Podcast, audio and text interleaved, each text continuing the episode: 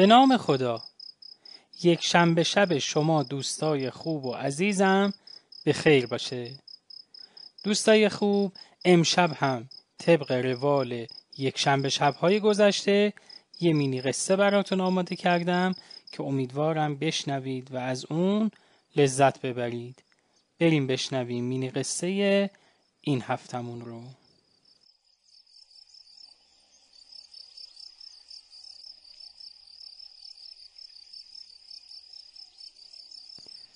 رضا یه رادیوی قدیمی لای بخچه پیچیده بود و زیر بغلش توی بازارچه یکی یکی می‌رفت سراغ تعمیرکارها. اما به هر کدوم از اونها که نشون می‌داد رادیو رو نگاهی به رضا مینداختند و می‌گفتند که این رادیو درست پشو نیست آقا رضا بذارش کنار.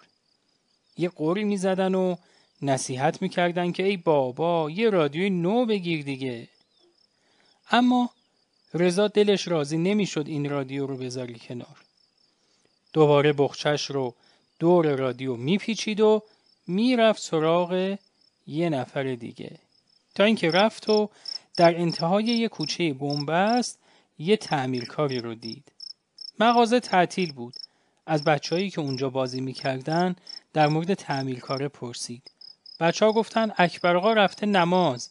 نیم ساعت دیگه بر میگرده آقا رضا همونجا چون باطمه زد و نشست دم در مغازه تا اکبر آقا بیاد. بعد از یه بیست دقیقه اکبر آقا اومد و رادیو رو دید.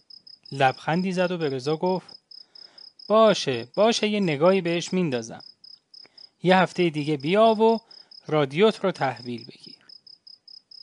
رضا رادیو رو گذاشت روی میز و خداحافظی کرد و رفت. اکبر آقا چند روزی روی رادیو کار کرد و خیلی سعی و تلاش کرد تا بتونه این رادیو رو تعمیر کنه. آخه هم رادیو حسابی خراب بود هم خیلی قدیمی بود. حتی بعضی از قطعاتش رو به زحمت اکبر آقا تونست پیدا بکنه. اما بالاخره همه تلاشش رو کرد تا رادیو رو تعمیر بکنه. یه هفته بعد رضا رفت سراغ اکبر آقا و رادیوش رو صحیح و سالم از اکبر آقا تحویل گرفت. آقا رضا خیلی خوشحال شده بود. لپاش گل انداخته بود. اون یه انگشتر با ارزش رو به عنوان دستمزد به اکبر آقا داد و براش گفت که این رادیو یادگاری یه دوست قدیمیه و براش خیلی ارزشمند بوده و به خاطر تعمیر رادیوش از اکبر آقا خیلی تشکر کرد.